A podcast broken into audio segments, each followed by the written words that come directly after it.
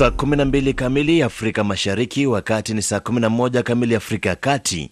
Haya ni matangazo ya idhaa ya Kiswahili ya Radio France International, tukitangaza kutoka jijini Nairobi nchini Kenya.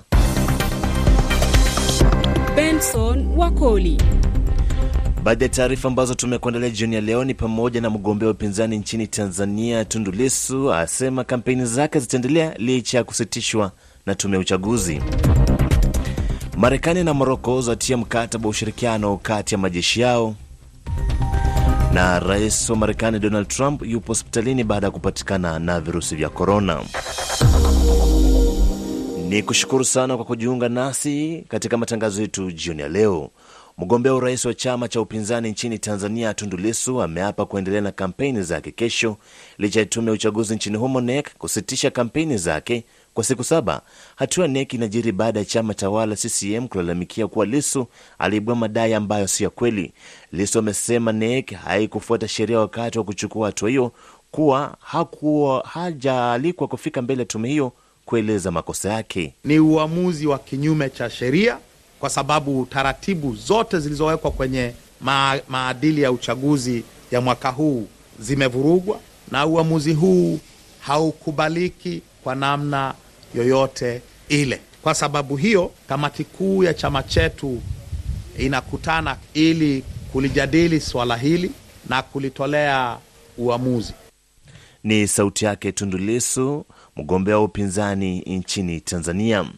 Rais wa Kenya Uhuru Kenyatta amesisitiza kufanyika kwa kura ya maoni nchini humo kurekebisha katiba ya taifa hilo licha ya muda wake kuwa madarakani kuelekea kumalizika.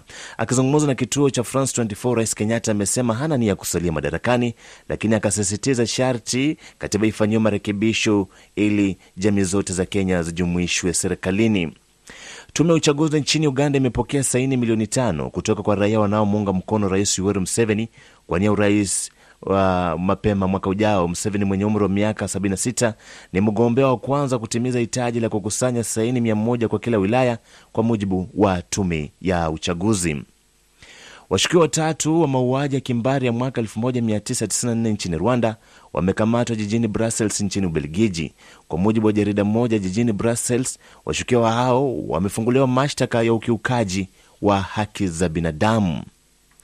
Soko lenye shughuli nyingi mtaani Kamenga, kaskazini mwa muji mkuu wa Bujumbura, limeteketea moto alfajiri ya leo. Wafanya biashara walioathirika wamelaumu walinzi wa soko hilo kwa tuhuma za kuwakataza kuingia kuokoa mali yao, huku wakikadiria hasara. Kutoka Bujumbura, mwanahabari wetu Juvenal Bigrimana ana maelezo zaidi. Ni mngurumo wa gari za kuzima moto zilizokuwa zikipuliza maji kuzima vibanda vilivyokuwa bado vikiwaka moto katika soko hilo la Kamenge. Licha ya kwamba nje ya soko kulikuwa na bidhaa zilizoweza kuokolewa, wafanyabiashara ambao bidhaa zao ziliteketea waliwalaumu wachunga soko kuona waliwakataza kuingia mapema kwa hoja kwamba wezi waweza kupenya. Miye nilijua tangia saa tisa ya usiku, nikatoka nyumbani nikateremuka kufika kukaburimbo, bakanizibia nisingie sokoni ingie kama ni kuzimisha mubange nizimisha ama ni kurekipere bintu yangu nibirekipere. Batugiriye nabi kuja hari abantu benshi walitufanyia vibaya, kwa sababu kuna wale ambao wangeweza kuokoa bidhaa zao, kwani kama hii sehemu ya juu imeteketea, baadaye tungeviokoa, lakini wakatukatalia kuingia. Waziri Mkuu wa Burundi Alegiome Bunyoni akiambatana na spika wa bunge na baadhi ya mawaziri wamejifikia eneo patukio. Waziri Bunyoni ameomba benki zilizowapa mikopo waathiriwa kusitisha kuwakata faida. Tunajua wengi walikuwa wamechukua mikopo benkini. Tunaomba benki isiendelee kuwakata faida, wasubiri kwanza wajijenge upya. Baadaye imechukuliwa hatua ya kufunga kwa muda soko hilo, na waziri mkuu ameagiza idara za manispaa ya jiji kukarabati sehemu iliyoteketea. Juvenal Bigirimana, Bujumbura, RFI Kiswahili. Mwanajeshi wa FRDC nchini Jamhuri ya Demokrasia ya Kongo amewaua raia watatu huku wengine wawili wakijeruhiwa katika eneo la Fizi katika mkoa wa Kivu Kusini, chanzo cha mauaji hayo kikikosa kubainika mara moja.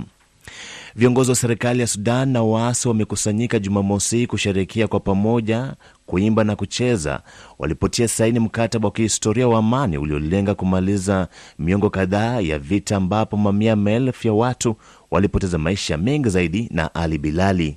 Tuk Gatluk, mkuu wa timu ya upatanishi ya Sudani Kusini, amesema muda mfupi kabla ya kutiwa saini kwa makubaliano hayo yaliyotokea mwaka mmoja baada ya mazungumzo ya amani kwanza, wamefikia makubaliano ya amani na wanafurahia hatua hiyo. Mawaziri na viongozi wa serikali kutoka nchi jirani kama vile Misri, Qatar na Saudi Arabia wamehudhuria sherehe hiyo huko Juba, mji mkuu wa nchi jirani ya Sudani Kusini. Mini Ahko Minawi, kiongozi wa harakati ya ukombozi wa Sudan ambayo ni moja ya vyama vya mpango huo, amesema hatua hiyo ya makubaliano ni ya muhimu kwa Sudan na Sudani Kusini. Inamaanisha kukomeshwa kwa mateso ya watu wengi wa Sudan katika pembe tofauti za Sudan na nje ya Sudan. Kiongozi huyo ameongeza kuwa ni wazi changamoto za kiuchumi nchini Sudan ni mojawapo.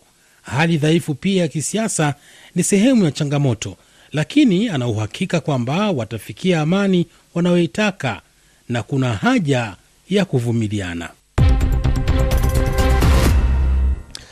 Waziri wa ulinzi wa Marekani Mark Esper amesaini mkataba wa miaka kumi wa ushirikiano kati ya Marekani na taifa la Moroko siku mbili tu baada ya kufanya hivyo na taifa la Tunisia.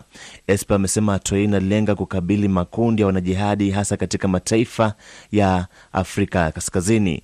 Mkataba huo unalenga ushirikiano wa majeshi kati ya taifa la Moroko na Marekani. Our long-standing alliance has not only Ushirikiano wetu haujaathirika tu kutokana na muda. Tumeshirikiana bega kwa bega hata katika changamoto za hapa na pale ambazo zilishuhudiwa katika karne ya ishirini, na ushirikiano huu umeimarika zaidi katika karne hii ya ishirini na moja. Sauti yake Mark Esper, waziri wa ulinzi wa Marekani. Waziri mkuu wa kwanza mwanamke nchini Togo, Victoria Dogbe, ameteua asilimia 30 ya wanawake kuwa mawaziri kwa mujibu wa orodha ya majina ambayo yametangazwa. Kiongozi mkuu wa upinzani nchini Burkina Faso Zevarin Daebre na aliyekuwa waziri mkuu Isaac Zida wamewasilisha stakabadhi zao kwa tume ya uchaguzi kuelekea uchaguzi mkuu wa mwezi Novemba tarehe 22. Diabre alishindwa katika uchaguzi wa mwaka 2015 na rais wa sasa Mark Kabore anayewania muhula wa pili. Msikilizaji, unaweza kusikiliza matangazo ya RFI muda wote kwa kupakua application ya RFI Pure Radio, RFI Pure Radio kwenye simu yako ya kiganjani na kusikiliza matangazo yetu kwa lugha 16 ikiwemo lugha adimu ya Kiswahili. Application hii ni bure. Hii ni Radio France International. Rais wa Marekani Donald Trump amepelekwa hospitalini kupata matibabu baada ya kupatikana na virusi vya korona. Trump hata hivyo, kabla ya kuelekea hospitalini, amesema afya yake iko thabiti na kuwashukuru wote waliomtakia nafuu ya haraka. Nataka kuwashukuru nyote kwa kusimama nami. Naenda katika hospitali ya Walter Reed, lakini lazima tuhakikishe kila kitu kinaendelea vizuri. Mama wa taifa pia anaendelea vizuri, kwa hivyo nashukuru na sitowahi kusahau. Asante. Kampeni za Trump kuelekea uchaguzi mkuu wa mwezi Novemba zimesitishwa hadi pale atakapopona. Rais wa China wakati huo huo, Xi Jinping amemtakia nafuu ya haraka Rais Donald Trump baada yake na mkewe kupatikana na virusi vya korona. Jinping katika taarifa yake amesema yeye pamoja na mkewe Peng Lian wanawatakia nafuu ya haraka Trump. Siku zote Trump amekuwa akishutumu China kwa kukosa kudhibiti virusi vya korona baada ya kuzuka Wuhan mwaka uliopita. Taifa la India limesajili zaidi ya vifo laki moja kutokana na virusi vya korona. Wizara ya afya imesema leo kwamba jumla ya watu 1842 wamefariki na kuifanya India kuwa nambari tatu miongoni mwa mataifa yaliyoathirika zaidi na virusi vya korona baada ya Marekani na taifa la Brazil.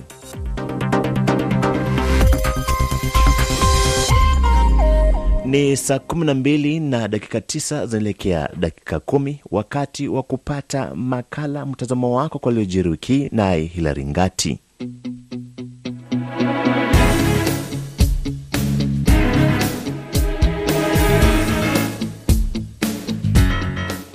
Asante sana kwa kuungana nami kwa mara nyingine tena katika makala mtazamo wako kwa liojiri wiki hii. Tunakumbusha baadhi ya ripoti za waandishi wetu, uchambuzi kuhusu habari kuu za dunia zilizopewa uzito katika matangazo ya juma hili hapa RFI Kiswahili.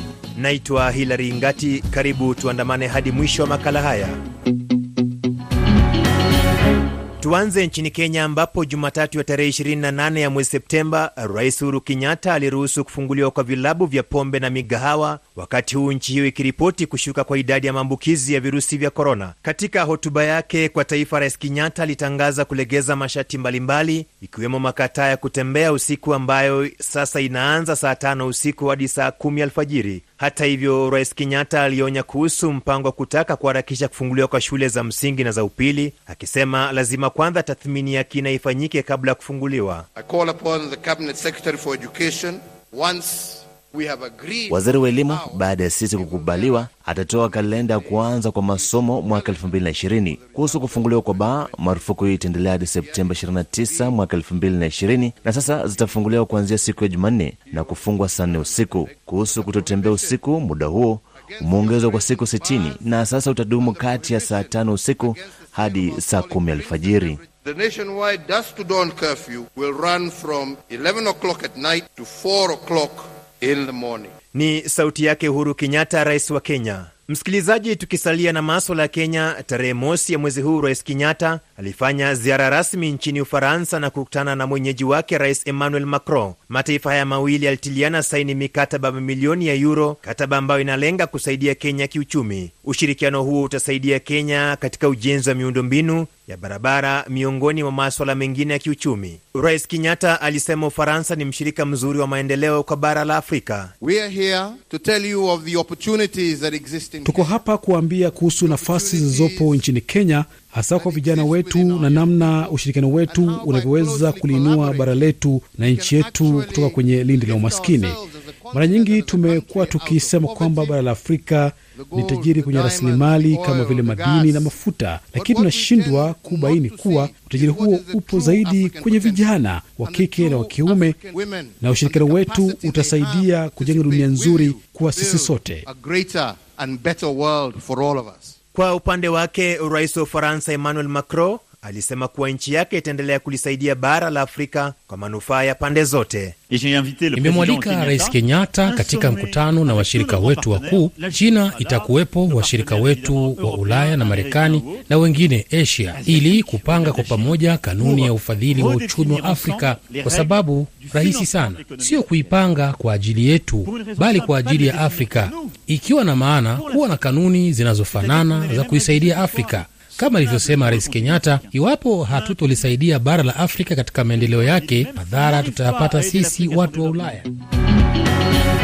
Balozi wa Marekani nchini Tanzania Donald Wright aliwataka wanasiasa nchini humo kujiepusha na matamshi ambayo yanaweza kutumbukiza nchi hiyo kwenye vurugu kuelekea uchaguzi mkuu wa mwezi ujao. Balozi huyo pia alieleza kuguswa na matukio ya unyanyasaji ambayo huenda yakasababisha uchaguzi huo usiaminike, akitoa wito kwa serikali kuhakikisha kuwa inafanya uchaguzi huo uwe huru na wa haki. Matamshi yake yalikuja wakati upinzani ukidai kuwa kuna njama ya kuibiwa kura. Mwezi Septemba, mabalozi kumi kutoka nchi za kigeni walitoa wito wa uchaguzi huo kuwa huru na haki. Wakati huo mgombea wa urais kupitia chama kikuu cha upinzani Tundulisu akidai kuna njama ya kumwibia kura. Jawadu Muhamed, mchambuzi wa maswala ya siasa, anazungumza nasi akiwa jijini Dar es Salaam nchini Tanzania. Ukweli ni kwamba hali ya kisiasa ya Tanzania kuelekea uchaguzi mkuu iko salama sana. Hakuna visa vyovyote vya uvunjifu wa amani wala vya uminywaji wa haki vilivyopindukia. Nilichokiona kinazungumzwa na serikali ya Marekani kwanza kupitia balozi wake, lakini kama ubalozi wenyewe ni tamko ambalo naona wanajaribu kuonyesha msimamo wao kama serikali ya Marekani kuelekea uchaguzi mkuu Tanzania. Kikubwa ambacho kimezungumzwa ni ni kuendelea kusisitiza vyama vyote vinavyohusika na wagombea kuzingatia amani, kuzingatia mamlaka, kuzingatia haki na kuepuka vitendo e, ambavyo vinaweza vikachochea uvunjifu wa amani.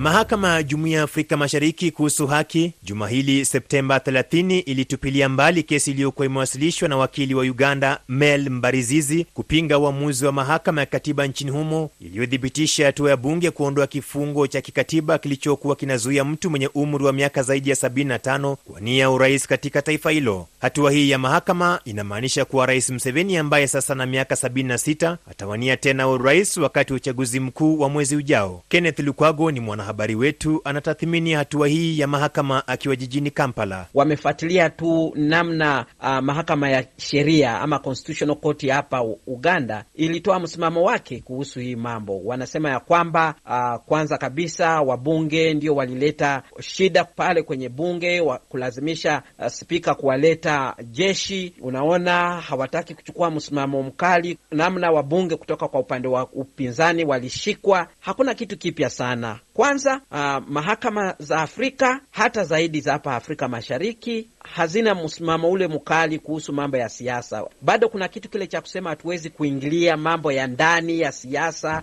ya nchi fulani, na kwa hivyo ilikuwa ni ngumu sana hawa wenyewe kujitokeza na kusema ya kwamba Rais Yoweri Museveni asisimame kwenye uchaguzi ujao.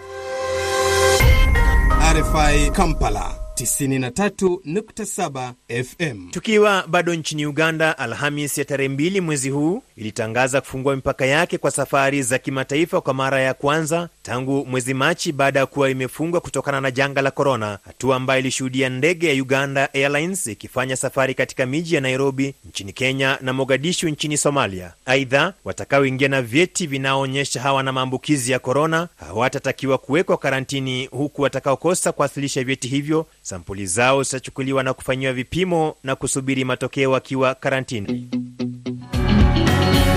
Miaka kumi baada ya ripoti ya Umoja wa Mataifa inayoaminika kama mapping inahusu hali ya vurugu na ukiukaji wa haki za binadamu nchini Jamhuri ya Kidemokrasia ya Kongo, raia wa nchi hiyo Alhamis ya wiki hii waliandamana kutaka umoja huo kutekeleza ripoti hiyo. Mjini Bukavu pia maandamano hayo yalifanyika. Hii hapa ripoti ya mwanahabari wetu William Basimike.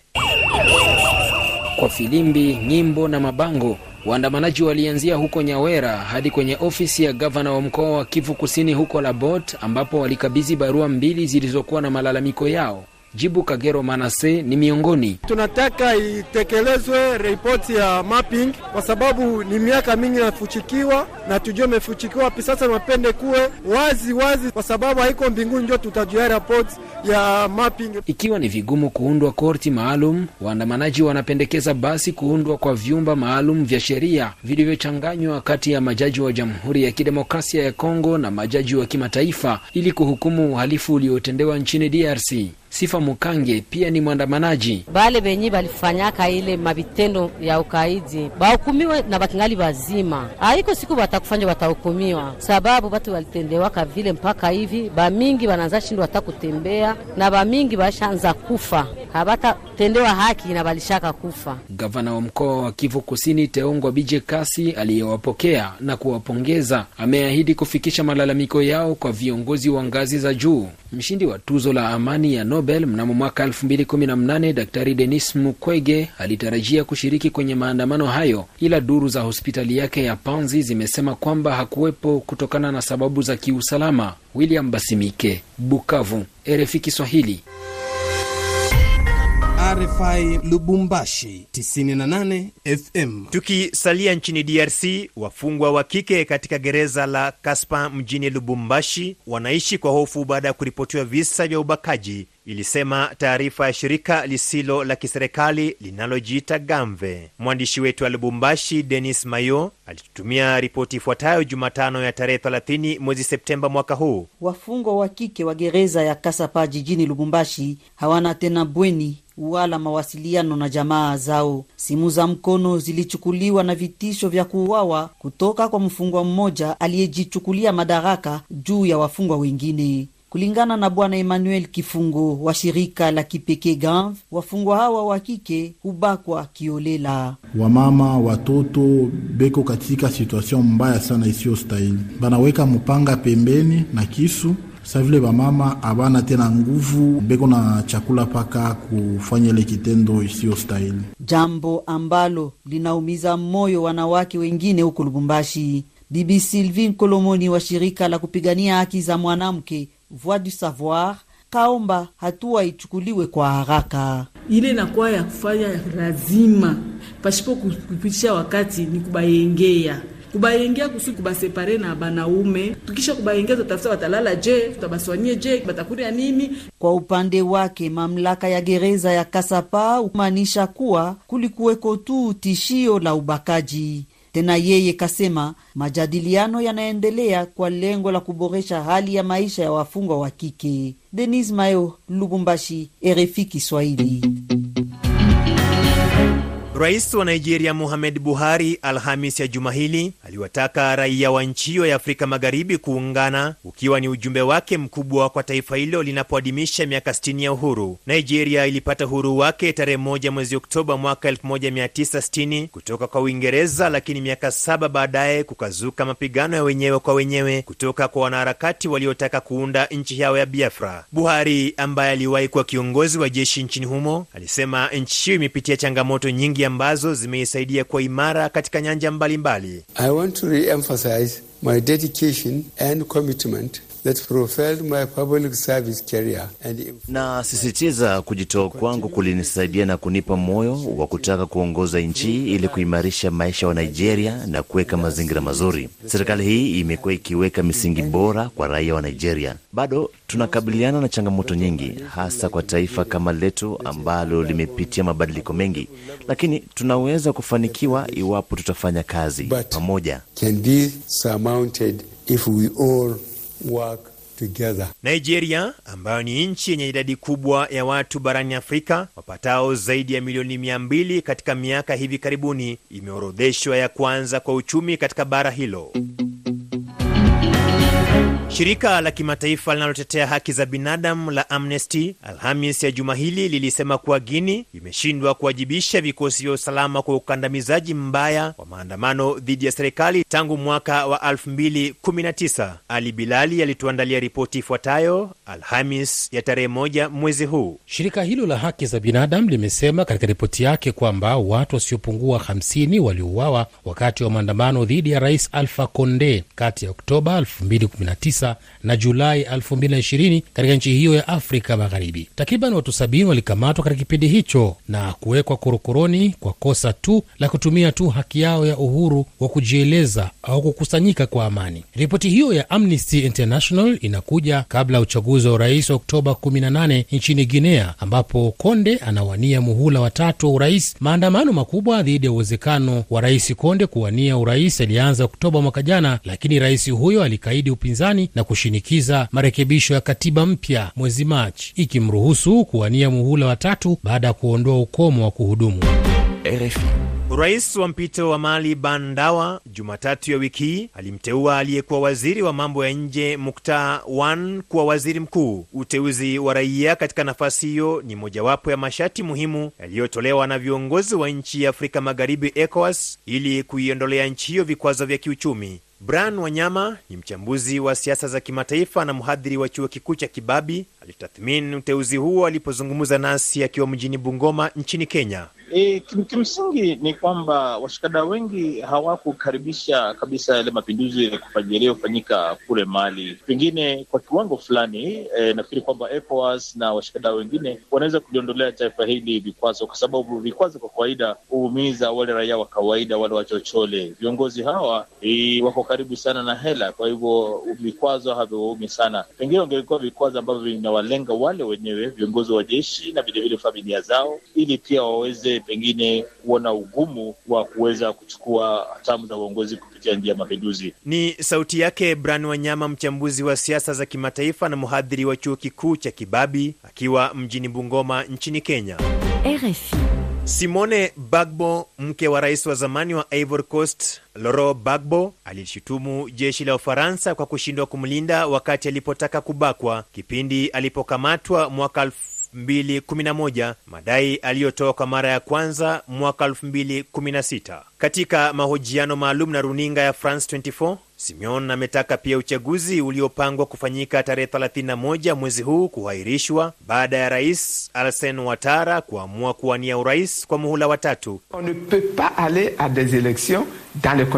Hatuwezi kwenda kwenye uchaguzi katika mazingira ya sasa, hilo lipo wazi. Tunataka tume mpya ya uchaguzi, tunataka baraza jipya la katiba. Kwa sasa lililopo limekwenda kinyume kabisa. Tunataka mgombea Alassane Ouattara aondolewe kwenye orodha ya wagombea. Tunataka orodha ya wapiga kura ichunguzwe. Tunataka pia kuwepo na mjadala kuhusu mgawanyiko wa uchaguzi, na mgawanyiko huo uwe umeafikiwa na wote. Tunataka wafungwa wa kisiasa waachiliwe huru. Tunataka pia wakimbizi wa kisiasa warejee nyumbani, kwa mfano Bwana Loro Bagbo na Charles Blegood warejee nchini mwao.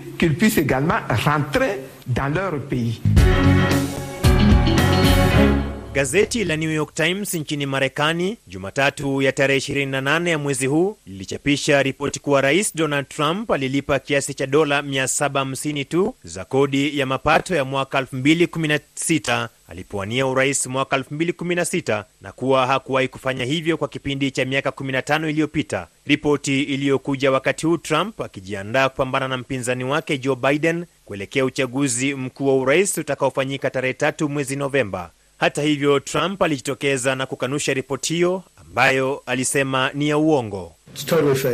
Hizo ni habari za uongo, na nakumbuka miaka minne iliyopita mambo kama haya yalijitokeza na nikayajibu. Ripoti hizo ni za uongo kwa sababu nililipa kodi. Rekodi zinaonyesha hivyo na zimekuwepo kwa muda mrefu. RFI.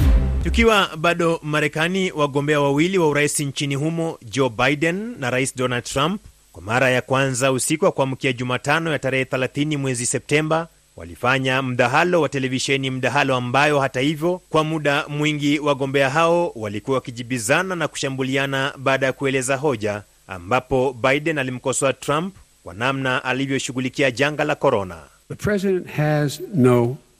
Rais hana mpango wowote, hajawahi weka mikakati yoyote. Alijua tangu mwezi Februari jinsi janga hili lilikuwa hatari. Alifanya nini? Yuko kwenye rekodi akikubali alijua.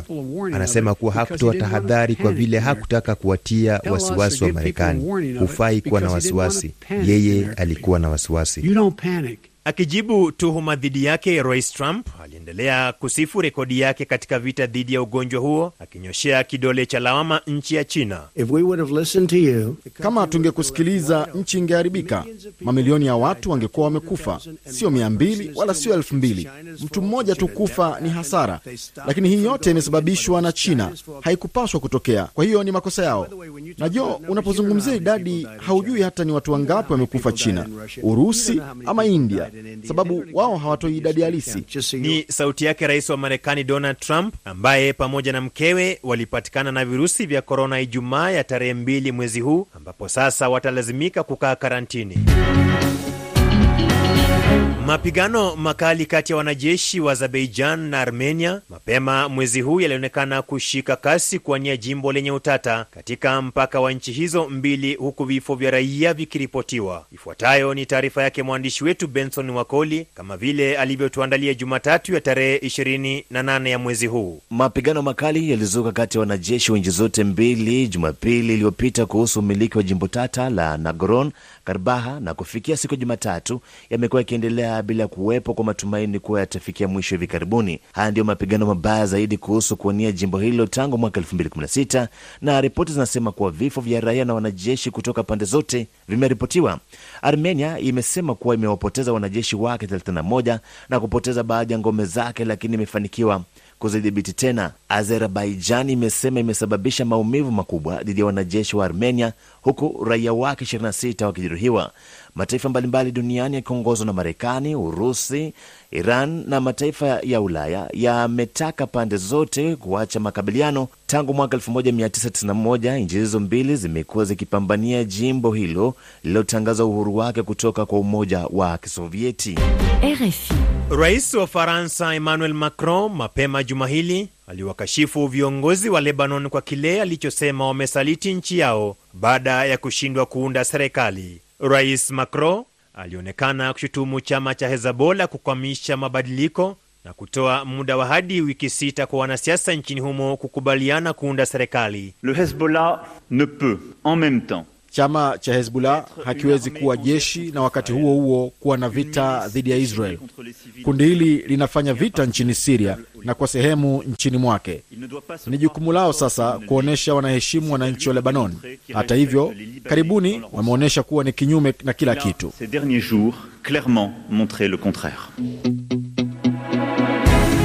Msikilizaji, sauti yake rais wa Ufaransa Emmanuel Macron ndiyo inayotukamilishia makala ya mtazamo wako kwa yaliyojiri wiki hii. Umekuwa nami Hilary Ngati kutoka Nairobi, ninasema kwa heri kwa sasa.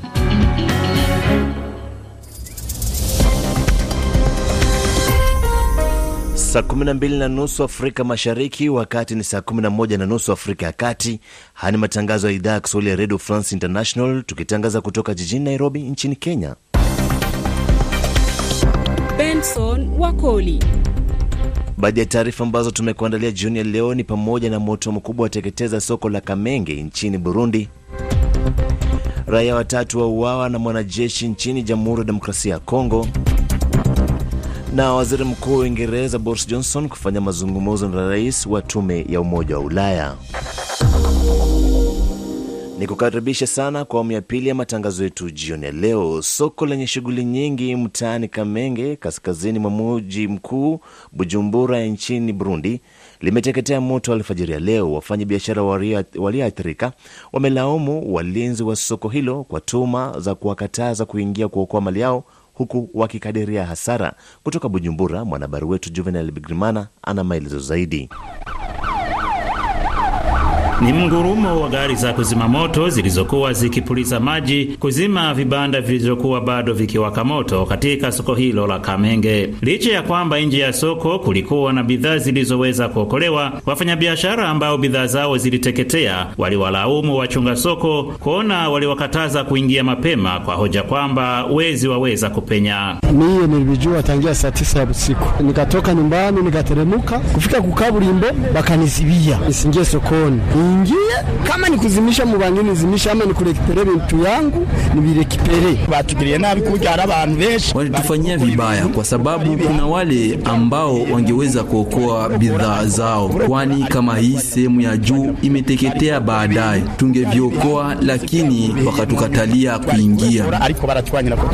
Waziri Mkuu wa Burundi Alegiome Bunyoni akiambatana na spika wa bunge na baadhi ya mawaziri wamejifikia eneo patukio. Waziri Bunyoni ameomba benki zilizowapa mikopo waathiriwa kusitisha kuwakata faida. Tunajua wengi walikuwa wamechukua mikopo benkini. Tunaomba benki isiendelee kuwakata faida, wasubiri kwanza wajijenge upya. Baadaye imechukuliwa hatua ya kufunga kwa muda soko hilo, na waziri mkuu ameagiza idara za manispaa ya jiji kukarabati sehemu iliyoteketea. Juvenal Bigirimana, Bujumbura, RFI Kiswahili. Viongozi wa serikali ya Sudan na waasi wamekusanyika Jumamosi kusherekea kwa pamoja, kuimba na kucheza walipotia saini mkataba wa kihistoria wa amani unaolenga kumaliza miongo kadhaa ya vita ambapo mamia maelfu ya watu wamepoteza maisha. Mwanajeshi wa FRDC nchini Jamhuri ya Demokrasia ya Kongo amewaua raia watatu wengine wawili wakijeruhiwa katika eneo la Fizi katika mkoa wa Kivu Kusini. Washukiwa watatu wa mauaji ya kimbari ya mwaka 1994 nchini Rwanda wamekamatwa jijini Brussels nchini Ubelgiji. Tume ya uchaguzi nchini Uganda imepokea saini milioni tano kutoka kwa raia wanaounga mkono Rais Yoweri Museveni kwenye urais mapema mwaka ujao. Rais wa Kenya Uhuru Kenyatta amesisitiza kufanyika kwa kura ya maoni nchini humo kurekebisha katiba ya taifa hilo licha ya muda wake kuwa madarakani kukaribia kumalizika. RFI Nairobi 89.9 FM. Waziri Mkuu wa Uingereza Boris Johnson amesema kuna mkataba mzuri utakaofanyika wakati Uingereza itakuwa inajiondoa katika Umoja wa Ulaya, wakati huu akitarajiwa kufanya kikao na rais wa tume hiyo Ursula von der Leyen. Johnson amesema anataka mkataba sawa na ule ambao AU iliafikiana na taifa la Canada. Rais wa Marekani Donald Trump amepelekwa hospitalini baada ya kupata matibabu baada ya kupatikana na virusi vya korona. Trump hata hivyo, kabla ya kuelekea hospitalini, amesema ana afya nzuri, huku akisema kuwa anawashukuru wote waliomtakia nafuu ya haraka. Kampeni za rais huyo zimesitishwa kwa muda, huku akiendelea kupokea matibabu. Haya kijiri, rais wa China Xi Jinping amemtakia nafuu ya haraka rais Donald Trump baada yake na mkewe kupatikana na virusi vya korona. Jinping katika taarifa yake amesema yeye pamoja na mkewe wanawatakia nafuu ya haraka Trump ambaye siku zote amekuwa akishutumu taifa la China kwa kukosa kudhibiti virusi vya korona baada ya kuzuka katika jiji la Wuhan mwaka uliopita. Taifa la India limesajili zaidi ya vifo laki moja kutokana na virusi vya korona. Wizara ya afya imesema leo kwamba jumla ya watu laki mia moja mia nane arobaini na wawili wamefariki na kulifanya taifa la India kuwa la tatu duniani miongoni mwa mataifa yaliyoathirika zaidi na virusi vya korona baada ya Marekani na taifa la Brazil.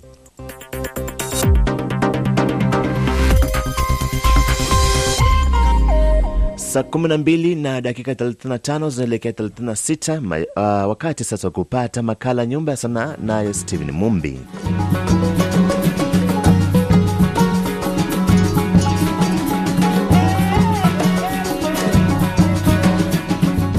na kusalimu msikilizaji popote pale ulipo. Karibu katika makala ya nyumba ya sanaa. Jina langu ni Stephen Mumbi Jr, na hii leo katika makala haya tunaangazia utunzi wa vitabu na nitakuwa naye Dickson Mtalaze. Karibu sana msikilizaji. Kabla ya kuanza kuzungumza na Dickson Mtalaze kuhusiana na utunzi wa vitabu, kwanza tujiweke sawa na kibao hiki Slave cha kwake Lucky Dube.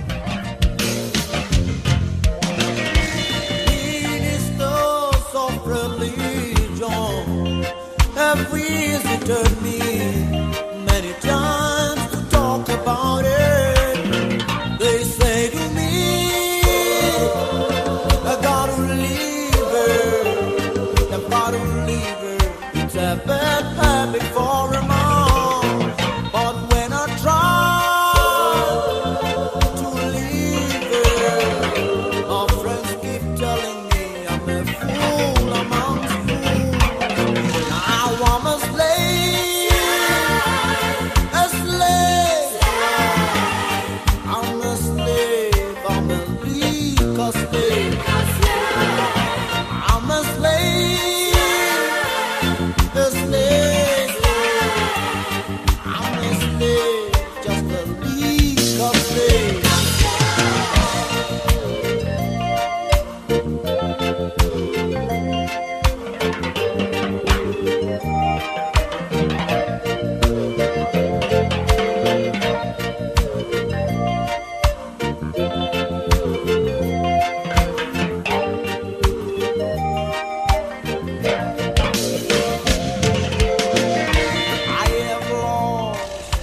Msikilizaji, kibao slave cha kwake Lucky Dube kinatupa fursa ya kwanza kuzungumzia e, utunzi wa vitabu na Dickson Mtalaze.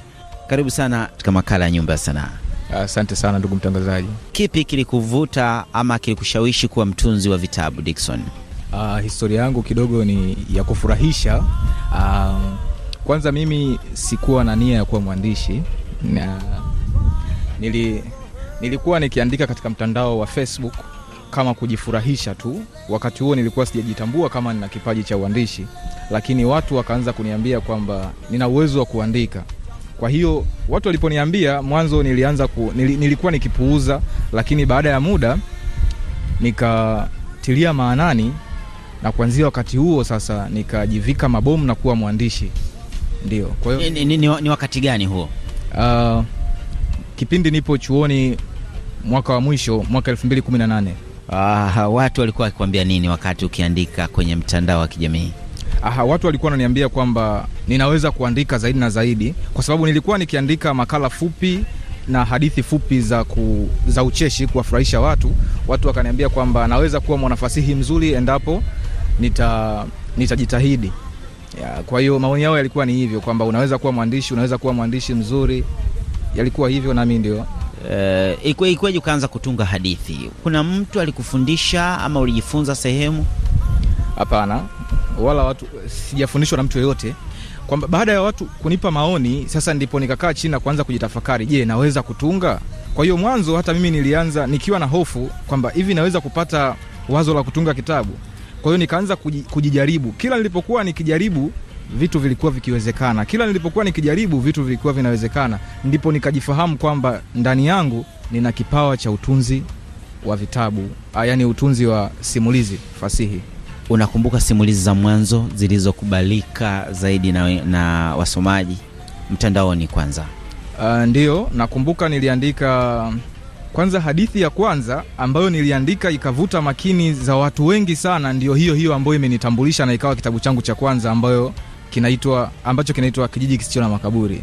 Naam, nilikuwa nikiandika makala fupifupi fupi ambazo sio simulizi hasa, zilikuwa ni uchambuzi, yani uchambuzi wa kisanaa ya, lakini simulizi ambayo naikumbuka vizuri ambayo ilivutia watu wengi ndio hiyo ya Kijiji Kisicho na Makaburi. Maoni ya watu ndio yakapelekea mpaka nikachapa kuwa kitabu. tuingie kwenye kitabu hicho cha simulizi, kitabu cha Kijiji Kisicho na Makaburi. Kwa nini Kijiji Kisicho na Makaburi? Uh, kijiji kisicho na makaburi kwa sababu kijiji kisicho na makaburi, yaani hakuna mficho wote hapo. Ni, nimezungumzia maisha ya kijiji kisicho na makaburi. Um, ilikuwa nilijaribu kutengeneza kijiji kisicho na makaburi, nikamtengeneza mhusika ambaye ni mwalimu mpya aliyekuwa ameajiriwa akaenda katika mazingira mapya ambayo hajayazoea kabisa wala hajawahi kuyasikia, ambapo ndipo huko kwenye kijiji kisicho na makaburi. Tusimulie kidogo, kijiji kisicho na makaburi kinazungumza nini kwenye kitabu hiki?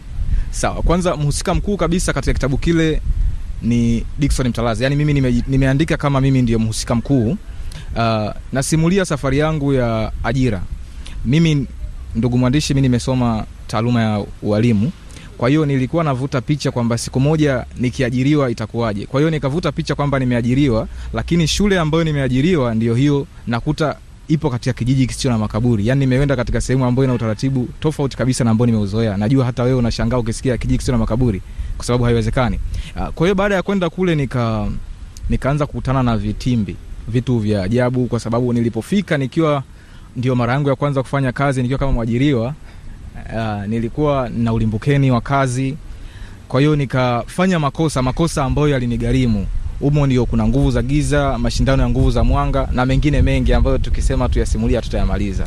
Ni, ni vitu gani ambavyo vilianza kutokea kwa ufupi? Ha, kwa ufupi U, umelala kitandani unajikuta huko chini, mlango unataka kutoka, mlango huoni. Aha, ni kweli. Uh, kwanza kabisa mimi nilipofika, kuna rafiki yangu ambaye aliwahi kuniambia kwamba utakapokwenda shuleni, ukitaka wanafunzi na walimu pia wakuheshimu, unatakiwa uwachape wanafunzi. Kwa hiyo nilipofika tu siku ya kwanza, kitu cha ajabu, nikaanza kuwachapa wanafunzi fimbo bila makosa. Aa, walikuwa na makosa, walikuwa ni wanafunzi wachelewaji. Kwa hiyo nikamwambia mwalimu wa wiki kwamba hebu hao wachelewaji naomba niwachape mimi. Lengo mahususi kabisa ilikuwa ni, kuwa, ni, kuwa, ni kutaka waniheshimu. Kwa hiyo baada ya kufanya vile, usiku sasa ndipo nikaanza kupatwa na mikasa. Wale wenyeji wa pale ndipo wakaanza kunifanyia vituko na kuniambia inakuwaje mgeni imefika siku ya kwanza na nafanya vitu fulani, na kwa kufanya vile, kwa ile adhabu ambayo nilikuwa nimeitoa, kuna miiko ambayo nilikuwa nimeivunja na hiyo ndio ikasababisha nikaadhibiwa, nikapitia maisha magumu sana mpaka nikaacha kazi. Msikilizaji, kama ndio kwanza unajiunga nasi, ni makala ya Nyumba ya Sanaa. Tuvute pumzi.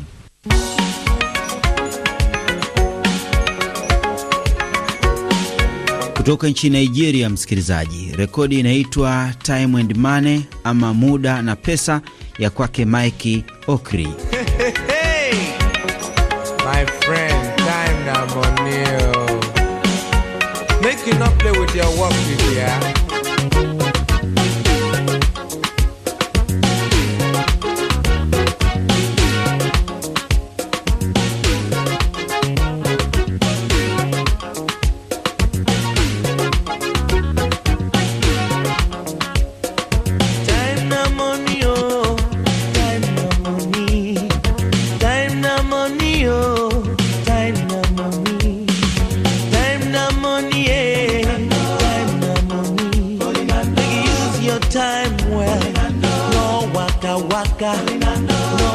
Gossip gossip, no spoil another man.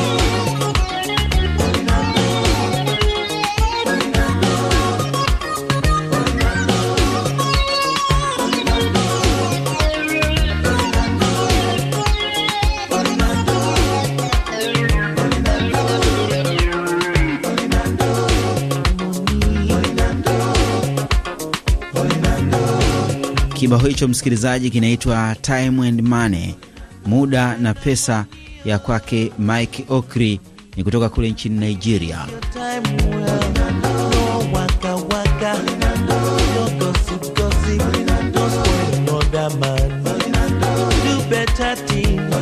Kama ndiyo kwanza unajiunga nasi, haya ni makala ya Nyumba ya Sanaa na naendelea kuzungumza na Dickson Mtalaze tukizungumzia safari yake ya utunzi wa vitabu vya simulizi, akizungumzia eh, namna kitabu chake cha Kijiji Kisicho na Makaburi kilivyo na mashiko. Kwa nini maudhui ya namna hii katika simulizi ama katika kitabu hiki cha Kijiji Kisicho na Makaburi? wakati naandika kile kitabu ndio nilikuwa na miezi kadhaa tangu nimehitimu kwa hiyo nilikuwa navuta picha nitakapoajiriwa itakuwaje kwa hiyo nilikuwa kilichokuwa kiniongoza ni lile swali kwamba leo nimeajiriwa itakuwaje? Nimeenda mahali fulani nimekuta taratibu huu nitafanyaje? Nimekutana na kitisho fulani nitapambana nacho vipi? Yani hiyo ndio, ndio, ndio msukumo mzima wa kitabu ulivyokuwa. Kwamba eh, ndio nikavuta picha inakuwaje leo nimepata ajira? Nimepata ajira nimeenda sehemu ambayo ina utaratibu tofauti na ambao nimewahi kuusikia wala kuuishi. Eh, nimeenda nimekuta mahali watu huwa huko kijiji hakina makaburi sijui kwa nini hakina makaburi na vitu kama hivyo Nikurudishe pale sasa, umewachapa watoto, umelala usiku, uliamua nini? Kitabu kinasimulia nini baada ya hapo? baada ya kuwachapa watoto nilipokuwa usiku ilipofika usiku ndipo nikachukuliwa kimazingara na kupelekwa katika ngome ya kichawi huko nikapata adhabu za hapa na pale kisha wakanirudisha katika makazi yangu asubuhi nilikuwa nimeazimia sasa kukimbia kabisa kuachana na, na, na, na, na kazi lakini kwa bahati mbaya nikaamka asubuhi nikaenda kupanda gari gari ikaondoka ikaondoka kwa kasi kabisa nikiwa na matumaini kwamba sasa nimeacha na kazi nimeokoa roho yangu. Katika hali isiyotarajiwa abiria walipoanza kushuka tu niliposhuka nilitegemea kuwa nimetoka nje ya kijiji lakini kwa bahati mbaya sana nikajikuta nikiwa pale pale kijijini. Abiria wenzangu walikuwa ni wale wale waliokuwa wamenipa adhabu usiku ule. Wakaniambia hauwezi kutu, kututoroka kirahisi. Vaa nguo nenda shuleni ndivyo kwa hiyo kwa hiyo hiyo siku pia ikawa ni mshike mshike. Kila nilipojaribu kujinasua ikawa inakuwa ngumu. Yeah. nakumbuka kuna wakati fulani baada ya kuona sasa kuondoka kijijini inakuwa ngumu eidha ima kwa miguu au kwa kutumia gari nika nikakumbuka kuna rafiki yangu mwingine aliwahi kuniambia kwamba nyama ya nguruwe huwa huondoa uchawi na pepo wachafu. Eh, basi nikaenda kununua nikaenda nikaenda buchani kununua nyama ya nguruwe ah, katika hali isiyotarajiwa pia nikakuta nyama buchani kule imeisha ila kulikuwa na kichwa tu cha nguruwe. Ah, nikamlaghai yule muuzaji akanipatia kichwa chake. Akakuzia akaniuzia kichwa. Ndio niliporudi nyumbani nikakiweka kichwa vizuri hapo nikiwa sasa najiamini kwamba nina silaha hata wao hawawezi kunikabili. Ah, lakini katika hali isiyotarajiwa kile kichwa kikageuka na kuwa kichwa cha mwanadamu. Kwa hiyo na tena hiyo mizimu baada ya kunitokea au wachawi wakaniambia kwamba unajisumbua. Hicho unachokifanya unajisumbua. Na ukweli kweli nilikuwa najisumbua kwamba nilikuwa nipo katika ngome ya kichawi. Alafu mimi naamini kwamba nyama ya nguruwe inanisaidia. Kama nyama ya nguruwe ingekuwa inasaidia hata kusingekuwa na bucha la nyama ya nguruwe pale yeah. kwa hiyo sasa baada ya kile kichwa kuwa kime- kinabadilika badilika na kuwa mwanadamu mara kuwa nguruwe ndipo nikaazimia kwenda kuzika. Nilipotaka kwenda kuzika pia ikashindikana nikaambiwa hapa huwa hatuziki kiumbe yoyote. Kwa hiyo hicho kichwa chako hicho hautakiwi kukizika. Kwa hiyo hapo ni mtihani nikipeleke wapi kichwa? Kijiji kisicho na makaburi. Naam naam kijiji kisicho na makaburi. Wakitaka kitabu hiki watakwenda kukitafuta. Kwa yule ambaye anataka kujifunza kuwa mtunzi wa vitabu anaweza akafanya nini ili kuwa mtunzi mzuri hasa simulizi ambazo umekuwa kufanya wewe? Kwanza ajue jamii inahitaji nini hadhira inahitaji nini. Hilo ndilo, ndilo jambo la msingi sana naweza kusema kwamba wasomaji wapo huwa wanapenda kusoma vitu vya namna gani. Kwa sababu ili uandike kitu ambacho kinavutia lazima uangalie watu wanapenda nini. Kama sivyo unaweza kuandika kitu kipya ambacho labda hakipo katika simulizi ambazo wengine huwa tunaandika. E, lakini hakikisha kwamba kinakuwa bora sana njia rahisi kabisa ya mtu kuwa mwandishi mzuri ni kwa kuwasoma watu wengine. Unajua unapomsoma mtu mwingine kwanza unajifunza mbinu mbalimbali za uandishi lakini pia unaweza kupitia kupitia sisi tuliotangulia. Unaweza ukatazama labda ah, mimi mtindo wangu upo hivi mtindo mwingine upo hivi lakini kuna mtindo mwingine unakuja kichwani mwako ambao sisi hatujawai kufikiria zingatia jamii inataka kitu gani maudhui gani ambayo hasa watu wanataka kuyasikia. Hilo la msingi lakini vile vile usome kazi za watu lakini kikubwa zaidi ni juhudi. Unajua uandishi ni kuandika. Yaani ukitaka kuwa mwandishi mzuri uwe unaandika uwe unaandika. Imekuwa rahisi kiasi gani kukitoa kitabu hiki cha kijiji kisicho na makaburi? Imekuwa rahisi lakini pia ni ngumu. Lakini urahisi wake naweza kusema kwamba ni kitabu ambacho kilikuwa kikisubiriwa sana sokoni. Ya, kwa sababu kama nilivyosema nilianza kukiandika katika mtandao watu wakakiona wakawa wamevutiwa sana. Urahisi ukaja kwamba sasa watu wakawa wana wanakihitaji kitabu kiasi kwamba mpaka wakawa wananipeleka mbio. Ya, urahisi ukawa upo hivyo. Yani soko lilianza kunihitaji hata kabla mimi nikiwa sipo tayari. Ugumu? Ha, ugumu. Changamoto nyingi kama mwandishi mchanga za kimazingira za kiuchumi pia kwa sababu mimi ni mchapishaji binafsi kwamba mimi ndio kama naandika mwenyewe nashughulika na miswada yangu mpaka kuwa kitabu mwenyewe. Uh, ukitazama kwamba ndio kwanza nimetoka chuoni miaka ya karibuni bado sijasimama vizuri kiuchumi kwa hiyo nakutana na changamoto nyingi sana katika uchapishaji. Hizo ndio changamoto kubwa hasa. Unashirikiana vipi na watunzi wengine wa vitabu? Kuna watunzi wa kongwe wapo tanzania. A, tunashirikiana sana kwa sababu pia tupo katika majukwaa. Kwa hiyo humo tunashauriana tunafundishana tunaombana misaada kadha wa kadha. Majukwaa yapo katika magrupu ya whatsapp vyama mashirikisho katika mitandao kwa hiyo mimi nashirikiana vizuri sana na waandishi wenzangu kwa sababu najua kuna umuhimu wa kushikwa mkono. Mimi bado mchanga na uandishi ni ni fani ambayo kila siku mtu utakuwa mwanafunzi hakuna wakati ambao utafika utasema mimi nimemaliza kwa sababu vya kuandika huwa haviishi. Kwa hiyo kila siku mtu unazidi kuwa mgeni kila siku unazidi kuwa mwanafunzi. Kwa hiyo nashirikiana na kila mwandishi kwa sababu naamini kwa kila mwandishi sio kila mwandishi pia ni kila mtu. Kwa sababu naamini kwa kila mtu kuna kitu ambacho kitanisaidia katika uandishi wangu. Kitabu cha kijiji kisicho na makaburi kimeshatoka? Kimetoka lakini kwa sasa hakipo sokoni. Uh, mwanzo nilitoa kitabu kwa mara ya kwanza mwaka jana mwezi septemba. Uh, lakini baada ya hapo nikaamua kukifanyia marekebisho na maboresho makubwa. Kwa sababu mwanzo kilikuwa ni kijitabu kidogo sio kikubwa sana ambacho kilikuwa ni novela. Uh, lakini nimekifanyia maboresho na kuwa riwaya kubwa sasa yenye kurasa zaidi ya mia mbili. Ambapo sasa naitarajia kuitoa mwezi Oktoba. Kikishatoka hicho kitabu, una mpango gani ya usoni sasa? Kwanza kukiuza, kukiuza ndio, ndio mpango mkubwa uliopo, kwa sababu nimefanya hivyo pia nikiuze kitabu hiki, alafu baada ya muda kuna kitabu kipya ambacho kinakuja kipya kabisa ambacho hakuna mtu yoyote amewahi kukisoma mahali popote ni simulizi pia? Ndio, ndio, ni simulizi, simulizi kubwa sana. Umejikita kwenye simulizi, bila shaka itakuwa ni tofauti na haya maudhui ya mambo ya kishirikina, mambo ya kichawi na kadhalika. Ndio, ndio kabisa, ni maudhui tofauti kabisa ambayo sidhani hata kama kuna mtu anaweza akatabiri nimeandika nini, lakini nimeandika maudhui mengi tofauti tofauti, na bado sijawa tayari hata kudokeza ndani kuna nini, lakini tu labda niseme jina la kitabu kinaitwa Mwisho wa Dunia. Unapatikana vipi Dickson Mtalazi? Napatikana kwa nambari ya simu tukianza kwa alama ya kujumlisha 255 742 18 54 36. Mitandaoni napatikana katika mitandao ya kijamii kwa jina la Mtalaze Dickson katika mtandao wa Instagram, Facebook na Twitter. Msikilizaji, ukienda huko utampata. Makala ya Nyumba ya Sanaa ndiyo inatuananga hapo. Jina langu ni Steven Mumbi Junior. Juma lijalo ni makala nyingine. Kwa heri. Ni kushukuru sana Steven Mumbi kwa kutuandalia makala hayo Nyumba ya Sanaa.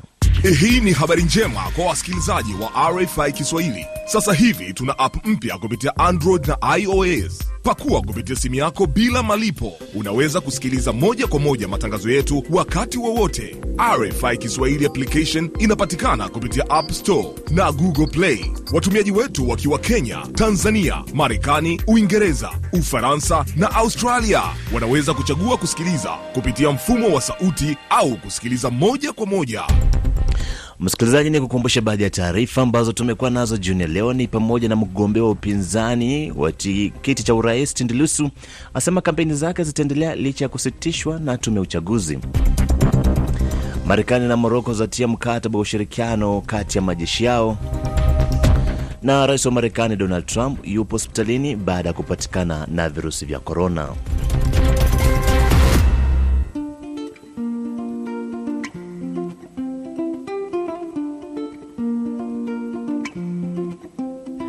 Na msikilizaji, kabla ya kuondoka studioni, ni kuachie kibao Gambia chake msanii Sona Jobarata kutoka nchini Gambia. Mwanamziki huyu msikilizaji, ameshinda tuzo mbalimbali kutokana na sanaa yake ya uimbaji na vilevile ameshirikishwa katika uh, tamasha mbalimbali mbali kote duniani kutokana na kipaji chake cha kipekee. Mwanamziki Sona na kibao Gambia.